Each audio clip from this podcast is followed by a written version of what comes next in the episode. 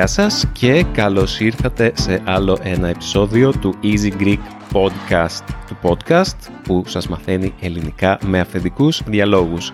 Είμαι ο Δημήτρης και σήμερα έχω μαζί μου τον... Δημήτρη.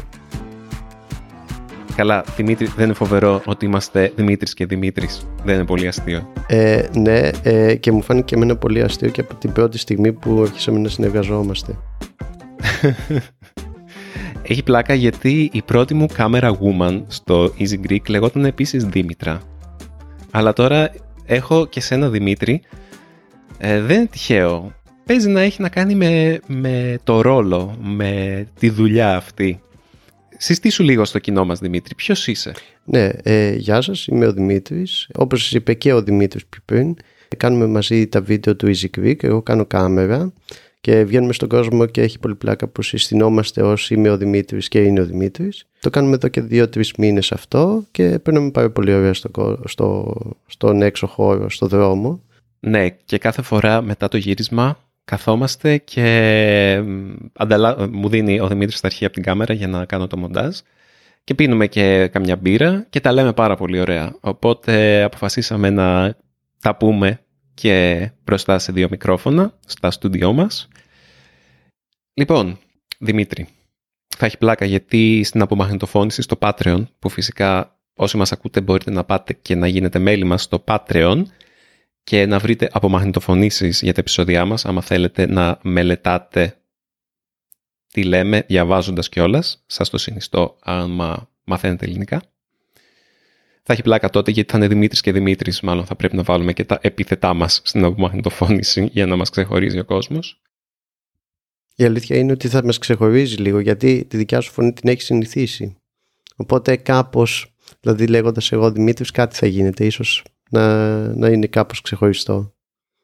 Πολύ σωστά. Αλλά αν μόνο διαβάζει την απομαγνητοφώνηση, δεν θα ξέρει ποιος Δημήτρης μιλάει κατά πάσα πιθανότητα. Σωστά, σωστά. Εγώ αυτό σκέφτομαι. Τώρα δεν ξέρω πόσοι είναι αυτοί που διαβάζουν μόνο και δεν μας ακούνε. Μπορεί κάποιοι να έχουν προβλήματα ακοής, ίσως. Ποιος ξέρει. Α πάμε στο θέμα που μας ενέπνευσε να μιλήσουμε σήμερα.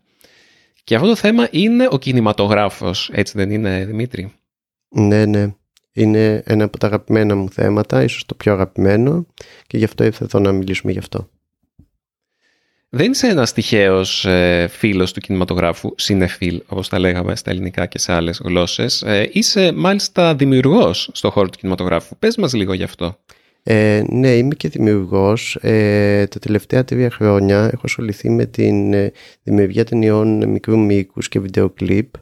Ε, έχω γυρίσει δύο μικρού μήκους ταινίες και δύο βίντεο κλιπ. Ε, και γενικά η αγάπη μου για τον κινηματογράφο είναι κάτι το οποίο κάπως υπερβαίνει και την ε, ε συνολική μου ύπαρξη θεωρώ γιατί ε, ζω και αναπνέω γι' αυτό. Ναι και είναι ωραίο γιατί κάθε φορά που μιλάμε για ταινίες και σου λέω για κάποια ταινία πολύ σπάνια δεν θα την έχεις δει ή να σου πω την αλήθεια δεν θυμάμαι καμία φορά που να σου έχω πει κάποια ταινία που να μην μου άρεσε που να μου άρεσε μάλλον και να μην την είχες δει. Οπότε και μάλιστα τα, τα γούστα μας ταιριάζουν κιόλας, το οποίο είναι πολύ ωραίο. Ναι, ευτυχώς κιόλας, γιατί όταν συναντήσει έναν άνθρωπο με τον οποίο μοιράζεστε μεν την αγάπη για τον κινηματογράφο, αλλά απέχει πάρα πολύ η αισθητική σας ε, προσέγγιση, κατεύθυνση, ε, επιλογή κτλ. Είναι πιο δύσκολο από ότι να μιλάς με κάποιον που δεν το, ε, το αρέσει ο κινηματογράφος, θεωρώ εγώ. Σίγουρα. Ε, Όπως και με οτιδήποτε. Ναι. Δηλαδή, μιλάς με κάποιον για τα, για τα βιβλία, για τον κινηματογράφο, για οτιδήποτε και να μοιράζεστε το πάθος, αλλά άμα δεν μοιράζεστε τα ίδια γούστα και τα ίδια κριτήρια, τα αισθητικά, για τι πράγμα θα μιλήσετε τελικά; Θα, απλά θα καταλήξετε μάλλον να διαφωνείτε. Το οποίο και αυτό μπορεί να είναι ενδιαφέρον. Εξαρτάται. Το να διαφωνείς είναι και αυτό μια εκλεπτισμένη τέχνη μερικές φορές. Ναι, αν έχεις την υπομονή. Να διαφωνείς με στυλ, να διαφωνείς με. Με επιχειρήματα, με στυλ. Ναι, με επιχειρήματα να μην λες όταν ε, τα βρίσκεις δύσκολα, OK, okay, συμφωνούμε ότι διαφωνούμε.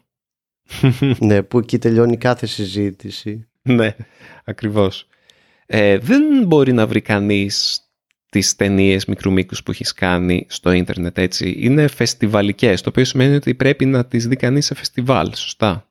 Ε, ναι, ε, η πρώτη μου ταινία έχει ολοκληρώσει τη φεστιβαλική της πορεία και θα μπορούσα να την είχα βάλει online, αλλά δεν το έχω κάνει. Ε, η δεύτερη είναι αυτή τη στιγμή τώρα ξεκινάει τη φεστιβαλική της πορεία οπότε ναι προς το παρόν δεν υπάρχει online. Θα υπάρξει λογικά σε δύο χρόνια που θα τελειώσει η φεστιβαλική της πορεία. Υποθέτω ότι θα είναι σε δύο χρόνια επειδή συνήθως αυτή είναι η διάρκεια ζωής μιας ταινίας στα φεστιβάλ. Mm. Ούτε εγώ τις έχω δει τις ταινίες σου ακόμα Δημήτρη. Ούτε τα, τα βίντεο κλιπ σου έχω δει, μου τα, μου τα έστειλες πριν δύο μέρες, αλλά ακόμα δεν τα έχω δει. Ε, και θέλω να τα δω. Οπότε όλο αυτό είναι ένα μυστήριο τόσο για μένα όσο και για εσάς. Θα, θα τα δω και θα σου πω τη γνώμη μου σύντομα. Ωραία. Θα περιμένω. Πώς είναι να είσαι κινηματογραφιστής, καλά το λέω. Ναι. Ε, Θεωρείς τον εαυτό σου κινηματογραφιστή βασικά; Ε, θεωρώ τον εαυτό μου χομπίστα κινηματογραφιστή διότι δεν βιοπορίζομαι από αυτό. Βέβαια όταν το κάνω το κάνω με τις πλήρεις επαγγελματικές συνθήκες ε, όσον αφορά τους συνεργάτες, τις διαδικασίες κτλ. Ε, αλλά αναφέρομαι στον εαυτό μου ως χομπίστα επειδή δεν βιοπορίζομαι από αυτό, δεν βγάζω αρκετά λεφτά έτσι ώστε να ζήσω.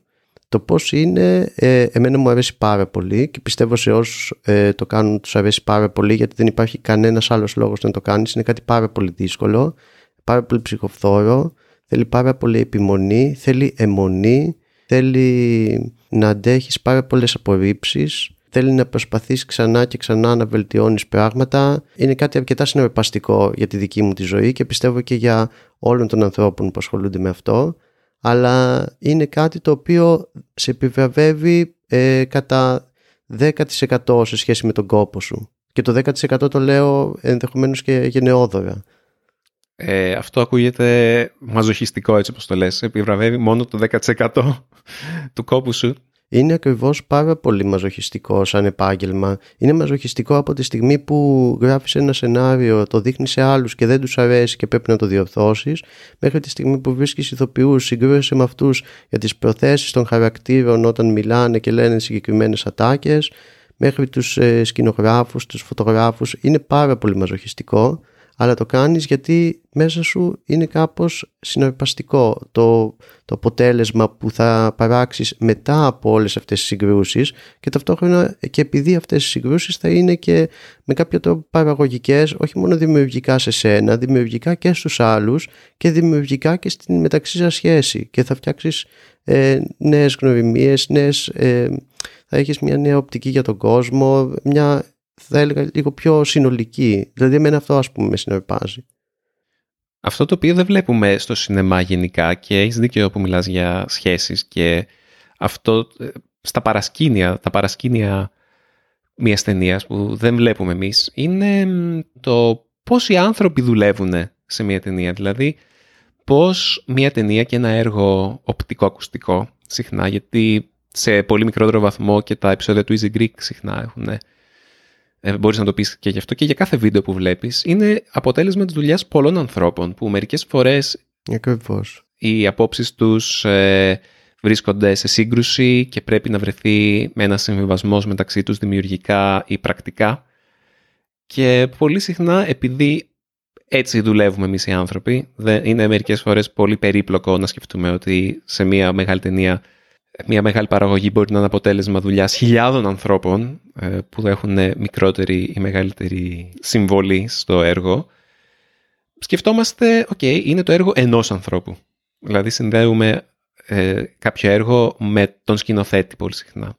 Που εξαρτάται τον σκηνοθέτη, μερικές φορές ο σκηνοθέτης έχει απόλυτο έλεγχο στο έργο και τίποτα δεν περνάει στο έργο χωρίς να έχει την απόλυτη έγκρισή του και είναι πάρα πολύ control freak και άλλες φορές ο σκηνοθέτης είναι πιο χαλαρός και επιτρέπει σε άλλα μέλη του επιτελείου του ας πούμε να, να έχουν την δημιουργική τους πινελιά στο έργο έτσι είναι πιο χαλαρή. Εσύ πώς είσαι σαν σκηνοθέτης; Ναι, κοίτα, γενικά υπάρχουν σε, σε πολλά διαφορετικά στάδια και επίπεδα παραγωγής μπορούμε να πούμε. Δηλαδή, για παράδειγμα, όταν μιλάμε για μια ταινία που είναι χολιγουντιανή, ναι, μεν ο σκηνοθέτης ε, μπορεί να είναι εκείνος control freak και να ελέγχει πάρα πολλά πράγματα, αλλά εκεί επειδή παίζουν πάρα πολλά λεφτά, υπάρχει και το στούντιο το οποίο θα του επιβάλλει κάποια πράγματα.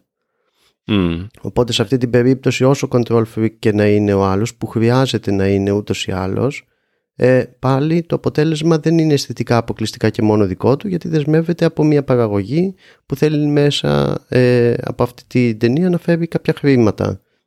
Ε, εγώ συγκεκριμένα, εμένα μου αρέσει να δουλεύω μαζί με τους άλλους ανθρώπους, ιδιαίτερα μαζί με τους ηθοποιούς ε, και μαζί και με το συνεργείο γενικά. Πρέπει να είσαι control freak, αυτό δεν γίνεται. Δηλαδή δεν νομίζω ότι κάποιος να πάει να γίνει σκηνοθέτης αν δεν είναι αυτό σαν βάση. Αλλά μετά από εκεί και πέρα υπάρχει αυτό που νομίζω διαχωρίζει τους, ε, τους σκηνοθέτες είναι κατά πόσο σαν, σαν χαρακτήρας ο καθένας ε, μέσα θα αφήσει αυτό το control freak λίγο πίσω για να μπορέσει να πάρει ιδέες από το συνεργείο και από τους ηθοποιούς. Λέω πολλές φορές στους ηθοποιούς επειδή ο σκηνοθέτης δουλεύει πάρα πολύ με τους ηθοποιούς και είναι κάτι το οποίο ε, σχεδόν κατά κάποιο τρόπο στην ταινία είναι ο μόνος που δουλεύει τόσο πολύ με τους ηθοποιούς σε σχέση με όλο το υπόλοιπο συνεργείο γιατί με όλα τα υπόλοιπα πράγματα, για παράδειγμα με τη φωτογραφία, ναι, δουλεύει ο, ο σκηνοθέτης, αλλά δουλεύει και ο φωτογράφος. Με τη σκηνογραφία επίσης δουλεύει και ο σκηνοθέτης και ο σκηνογράφος. Ενώ με τους ηθοποιούς είναι σχεδόν αποκλειστική δουλειά του σκηνοθέτη. Οπότε, εγώ προσωπικά ε, θέλω να εμπλέκομαι με την σκέψη των ηθοποιών σε σχέση με το ρόλο και την, ε, ε, και την εκφορά του λόγου, το χτίσιμο του χαρακτήρα, το background του ρόλου, οτιδήποτε. Διαφήμιση. Τώρα που είμαστε εδώ και μιλάμε, Δημήτρη, πες μου, ξέρεις ποιος είναι ο καλύτερος τρόπος για να μάθεις μια γλώσσα; Ε, υποθέτω ότι ο καλύτερος τρόπος δεν είναι απλά να την ακούς παθητικά και να τη διαβάζεις, αλλά να είσαι και ενεργητικός χρήστης της γλώσσας, ε, δηλαδή να τη μιλάς και να τη γράφεις. Ακριβώς. Λέγεται ότι υπάρχουν τέσσερις δεξιότητες όταν μαθαίνουμε μια γλώσσα και όταν χρησιμοποιούμε μια γλώσσα. Είναι οι ενεργητικές δεξιότητες και οι παθητικές δεξιότητες. Οι ενεργητικές είναι η γραφή και η ομιλία και οι παθητικές είναι η ανάγνωση, το διάβασμα και η ακοή μιας γλώσσας, το να ακούς μια γλώσσα. Δυστυχώς, κάθε μία από αυτές τις δεξιότητες είναι ανεξάρτητη. Αυτό σημαίνει ότι το να ακούτε ή να διαβάζετε στα ελληνικά δεν σας κάνει πολύ καλύτερους στο να γράφετε ή στο να μιλάτε. Πρέπει να τα εξασκείτε αυτά ξεχωριστά. Εδώ έρχεται λοιπόν το iTalki που είναι ο χορηγός της σημερινής μας εκπομπής. Με το iTalki μπορείτε να βρείτε τον δάσκαλο της επιλογής σας. Υπάρχουν δεκάδες και εκατοντάδες για τη γλώσσα της επιλογής σας και να εξασκηθείτε όχι μόνο στην ανάγνωση και στην ακοή όπως κάνετε φαντάζομαι με τα βίντεο και τα podcast μας, αλλά και στη γραφή και στην ομιλία. Εσείς να μιλήσετε λίγα ελληνικά. Θα θέλαμε όλοι σας να δοκιμάσετε το iTalki. Για την ακρίβεια, πολλοί από τους ακροατές μας μας έχουν πει ότι έχουν βρει τον ιδανικό τους δάσκαλο μέσα από αυτές τις διαφημίσεις που κάνουμε. Εμείς θα σας δώσουμε άλλο ένα κίνητρο με την ευγενική χορηγία του iTalki μπείτε στο go.italki.com κάθετος Easy Greek Podcast. Θα βρείτε το σύνδεσμο και στις λεπτομέρειες του podcast και μπαίνοντας σε αυτό το σύνδεσμο θα κερδίσετε 10 δολάρια σε πόντους iTalki μετά από το πρώτο σας ιδιαίτερο μάθημα. Είμαι σίγουρος ότι θα σας βοηθήσει. Ας γυρίσουμε λοιπόν πίσω στην κουβέντα μας για τον κινηματογράφο. Τώρα που ανέφερες μερικούς ρόλους που υπάρχουν ε, στην παραγωγή μιας ταινίας, σκηνογράφος, ηθοποιός, φωτογράφος. Ε, μίλα μας λίγο για τις επιρροές σου, τόσο από τον ελληνικό όσο και από τον ξένο κινηματογράφο, ταινίες που σου άρεσε η σκηνοθεσία τους, ηθοποιοί που σου αρέσουν, φωτογράφοι που σου αρέσουν, σκηνογράφοι που σου αρέσουν. Ναι. Ε, μεγάλη κουβέντα, μεγάλη ερώτηση. Ναι, ναι, ναι. Ναι, ε, θέλω να μου πεις όμως και εσύ μετά, γιατί θα έχει νόημα να, να δούμε και τις, ε, ε, τις διαφορές της ε, προσλαμβάνουσες. Λοιπόν, ε, εμένα μου αρέσουν πάρα πολύ οι σκηνοθέτες. Ε, τώρα δεν ξέρω αν είναι ε, ε, απαραίτητα επιρροές ως προς το τελικό αποτέλεσμα ας πούμε, των, ε, των πραγμάτων που δημιουργώ εγώ, αλλά εμένα για παράδειγμα μου, αρέσει πάρα πολύ, μου αρέσουν πάρα πολύ οι Άγγλοι, οι πολύ διάσημοι Άγγλοι σκηνοθέτες όπως ο Κιούμπρικ και ο Χίτσκοκ ε, και ο Τσάπλιν. Θεωρώ ότι έχουν θέσει πάρα πολύ σημαντικές βάσεις στον κινηματογράφο, όπως και πάρα πολλοί άλλοι και εμένα, εγώ τους ξεχωρίζω γιατί οι ταινίες τους έχουν ε, αυτό το συνδυασμό του ότι είναι ε, ταυτόχρονα δημοφιλείς αλλά δεν είναι λιγότερο καλλιτεχνικές από πολλές δημοφιλείς ταινίες που μπορεί να είναι ξέρω εγώ, ε, πιο πρόχειρες ή λίγο με πιο παροχημένα μέσα μπορεί να δημιουργούνται. Mm. Επέμενε αυτό μου αρέσουν πάρα πολλοί σπουδαίοι σκηνοθέτες. Μου αρέσει πάρα πολύ ο Bergman που είναι πάρα πολύ θεατρικός. Από τους πρόσφατους μου αρέσει πάρα πολύ ο Fincher, ο David Fincher που ασχολείται πάρα με, το, με το thriller και με τους δολοφόνους ε, πιο συγκεκριμένα. Ναι, ναι. Ναι, δεν έχει ε, τέλος αυτή η λίστα. Δηλαδή μου αρέσουν και οι νέοι δημιουργοί ας πούμε ε, που κάνουν χώρο, τους θεωρώ πάρα πολύ δημιουργικούς όπως ο σκηνοθέτης του Hereditary και του ε, The Witch, ο σκηνοθέτης του Lighthouse. Ε, ναι, δεν, οποιοδήποτε νομίζω κινηματογραφιστή και να ρωτήσει δεν έχει τέλος αυτή η λίστα. Παίζουμε από ηθοποιούς και από φωτογράφους, κοινογράφους, αν έχεις κάποιους που ξεχωρίζεις ε, ιδιαίτερα καλλιτεχνικά. Ναι, λοιπόν, φωτογράφους. Μου αρέσει πάρα πολύ ένας από τους ε, σταθερούς ε, συνεργάτες του, ε, του ε, Steven Spielberg, ο Γιαννούς Καμίνσκι. Έχει πάρει κάπως Όσκαρ, δεν θυμάμαι αυτή τη στιγμή πόσα έχει πάρει. Ήταν και στην ε, λίστα του Σίτλερ, ε, φωτογράφος, που έκανε εξαιρετική δουλειά, όπως και σε ε, μετέπειτα δουλειές του, όπως το Μόναχο, ας πούμε, που μου άρεσε πάρα πολύ φωτογραφικά. Εντάξει, ενδεχομένως καλύτερος φωτογράφος αυτή τη στιγμή είναι ο Ρότζερ Ντίκινς, που πήρε πρόσφατα το πρώτο του Όσκαρ, το οποίο είναι παράλογο διότι έπρεπε να έχει πάρει 100 Όσκαρ ήδη. ναι, έχει κάνει φωτογραφία στο Φάργο και τελικά πήρε Όσκαρ για το ε, Blade Runner, το καινούργιο το Blade Runner. Και ήταν και φωτογράφος τώρα στο ένα από τα πιο διάσημα μονοπλάνα, μέσα σε εισαγωγικό μονοπλάνα, γιατί δεν ήταν μονοπλάνο η ταινία, δηλαδή δεν γυρίστηκε σαν μονοπλάνο, το 1917 που έκανε πάρα πάρα πολύ καλή δουλειά.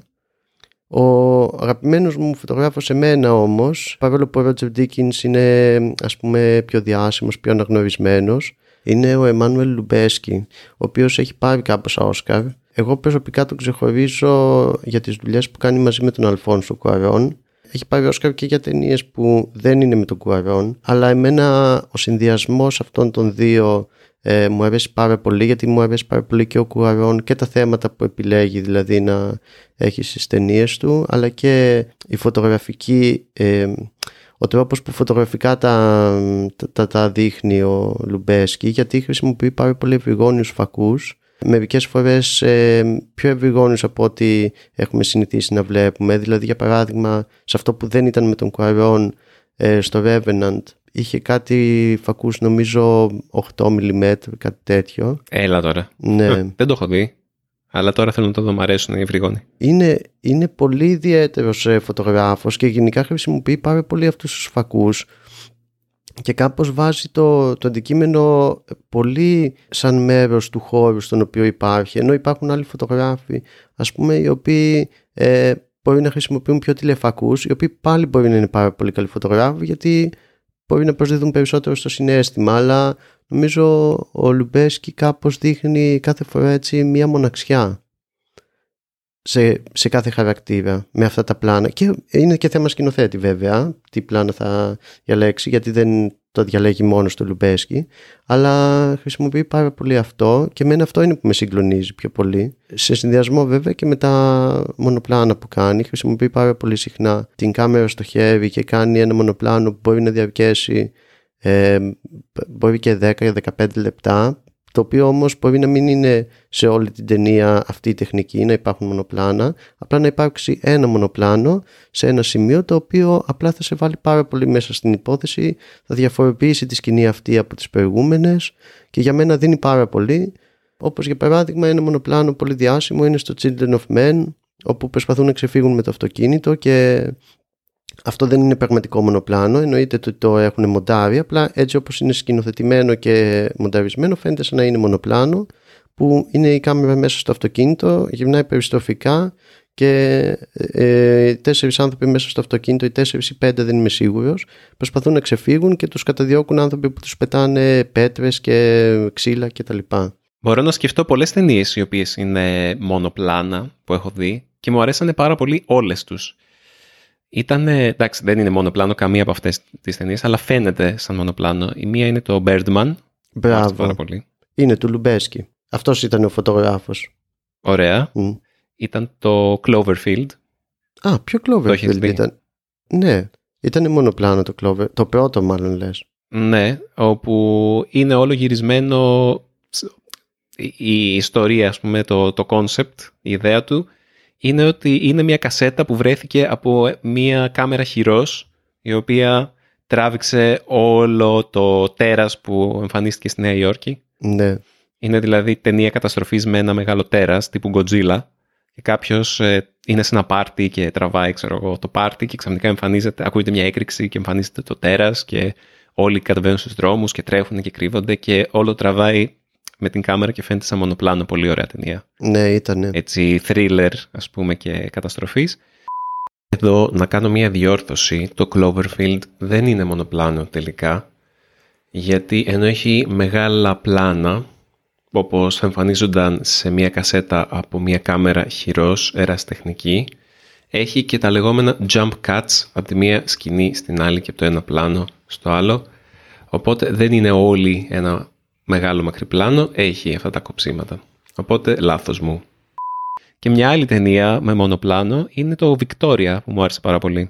Αυτό είναι μια ταινία που μου το λένε όλοι και πρέπει να είναι συγκλονιστική. Δεν το έχω δει ακόμα. Αυτό είναι πραγματικό μονοπλάνο. Είναι πραγματικό μονοπλάνο. Αυτό είναι όντως μονοπλάνο. Ναι, Ήτανε, είναι από τις λίγες ταινίες. Υπάρχουν τύπου ε, 5-6 στην ιστορία του σινεμά. Μπορεί να κάνω και λάθος για τον αριθμό, αλλά είναι λίγες. Ε, και αυτό είναι όντως. Είναι η- το γερμανικό Victoria, δεν λες; Ναι, που είναι στο Βερολίνο. Ναι. Ε, αυτό είναι όντως μονοπλάνο. Και μου το λένε όλοι ότι είναι συγκλονιστικό σαν ταινία. Και φυσικά φαντάζομαι είναι και συγκλονιστικό πώς φτιάξαν αυτό το πράγμα σε real time. Ναι, είναι κάποιες ταινίες των οποίων τα γυρίσματα είναι ταινίες από μόνες τους. Πραγματικά. Έχεις καμία τέτοια ταινία υπόψη σου; Έτσι που να έχει πολύ ενδιαφέρουσα ιστορία παραγωγής και πολύ ζουμερό making of.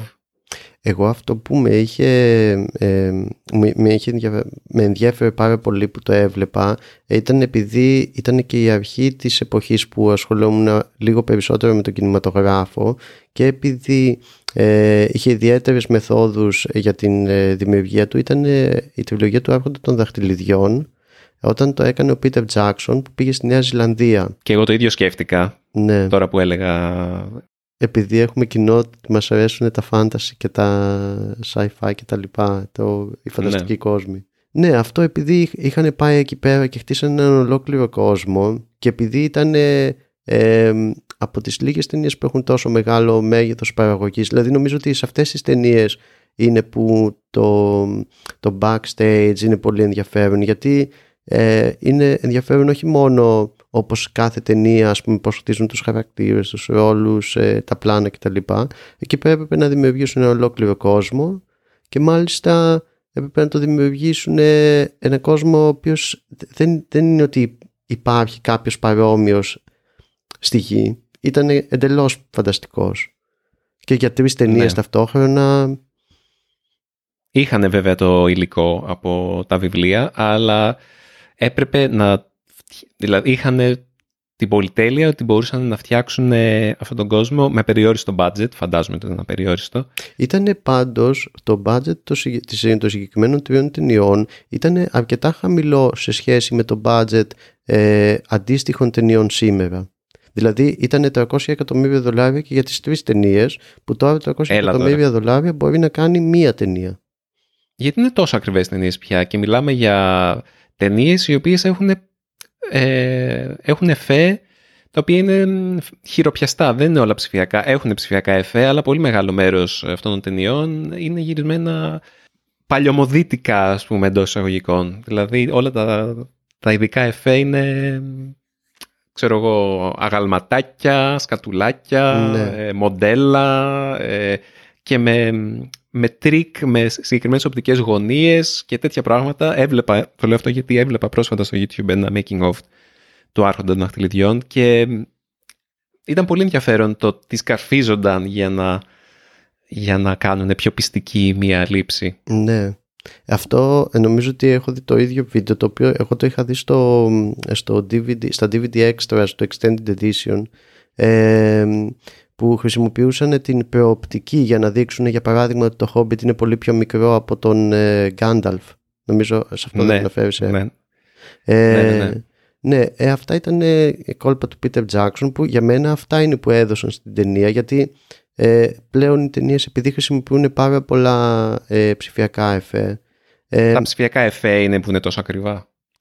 Ε, νομίζω ότι πρέπει να είναι διάφοροι παράγοντες ε, χωρίς να είμαι και σίγουρος. Υποθέτω ότι πρώτον θα είναι ο πληθωρισμός ο οποίος ανέβηκε από τότε μέχρι τώρα.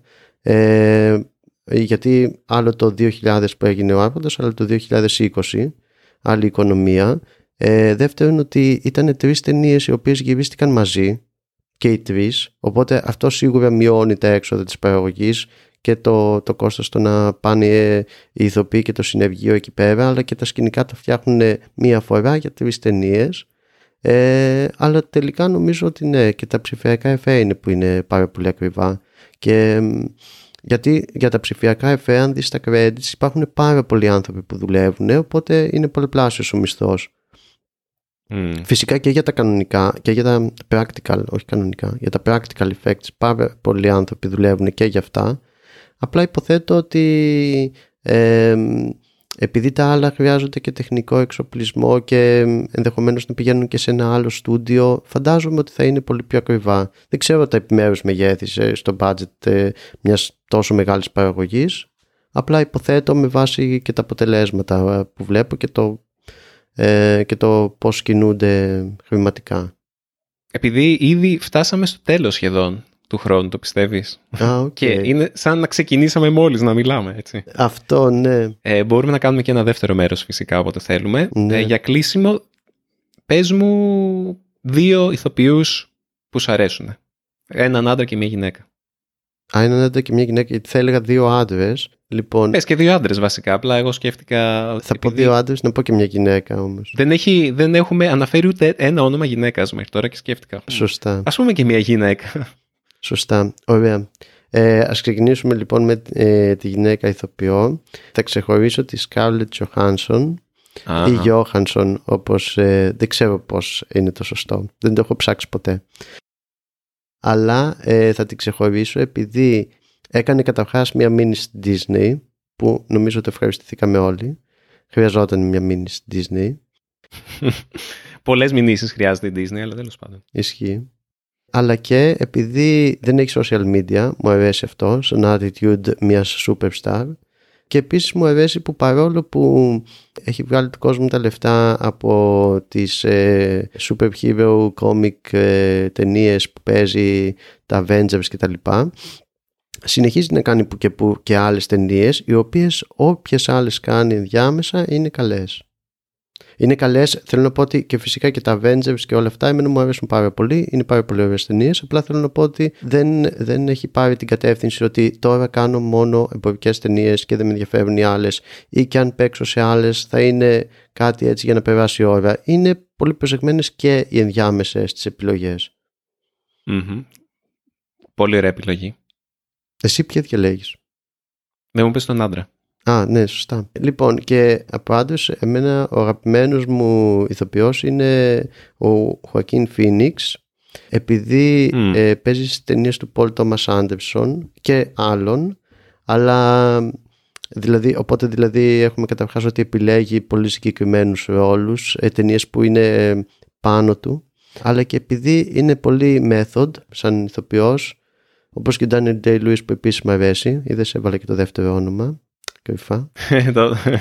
ναι, επειδή είναι πολύ ηθοποιός έτσι που μπαίνει πάρα πολύ μέσα στο ρόλο, καταλαβαίνεις βλέποντάς τον ότι δεν βλέπεις πια τον ηθοποιό. Υπάρχει ένας χαρακτήρας, έχει ζωή από μόνος του, είσαι σίγουρος ότι ακόμα και να έλεγε κάτω σκηνοθέτης αυτός θα συνέχιζε να είναι ο χαρακτήρας αυτός και επίσης ε, το πιο πρόσφατο δηλαδή παράδειγμα ας πούμε, που με έπεισε για πολλωστή φορά ότι είναι πάρα πολύ σπουδαίος ηθοποιός ήταν το Joker που νομίζω Ναι, ότι γι' αυτόν δηλαδή ήταν μια ταινία πάρα πολύ καλή από πάρα πολλά επίπεδα αλλά συγκεκριμένα γι' αυτόν νομίζω ήταν ο λόγος για τον οποίο έκανε τόσο μεγάλη επιτυχία γιατί υπήρχε τόσο μεγάλη ταύτιση επειδή ο ηθοποιός ήταν πολύ ολοκληρωμένος μέσα σε αυτό που ήταν. Αλλά δεν μπορώ να σταματήσω να μιλάω για, τον, για αυτόν. Είναι πολύ σημαντικός και ως, και ως άνθρωπος. Έχει και ε, ακτιβιστική Η δράση. πολιτική του δράση. Ναι, ναι. ναι είναι πολύ, πολύ... Και για μας που είμαστε πιο ευαισθητοποιημένοι ε, για τα θέματα των ζώων είναι Ναι. σημαντική, σημαντική φιγούρα. Ακριβώς. Ναι, σίγουρα. Εσύ; Εγώ δεν... Μμ. Δεν ξέρω, δεν, έχω, δεν μπορώ εύκολα να απαντήσω αυτή την ερώτηση.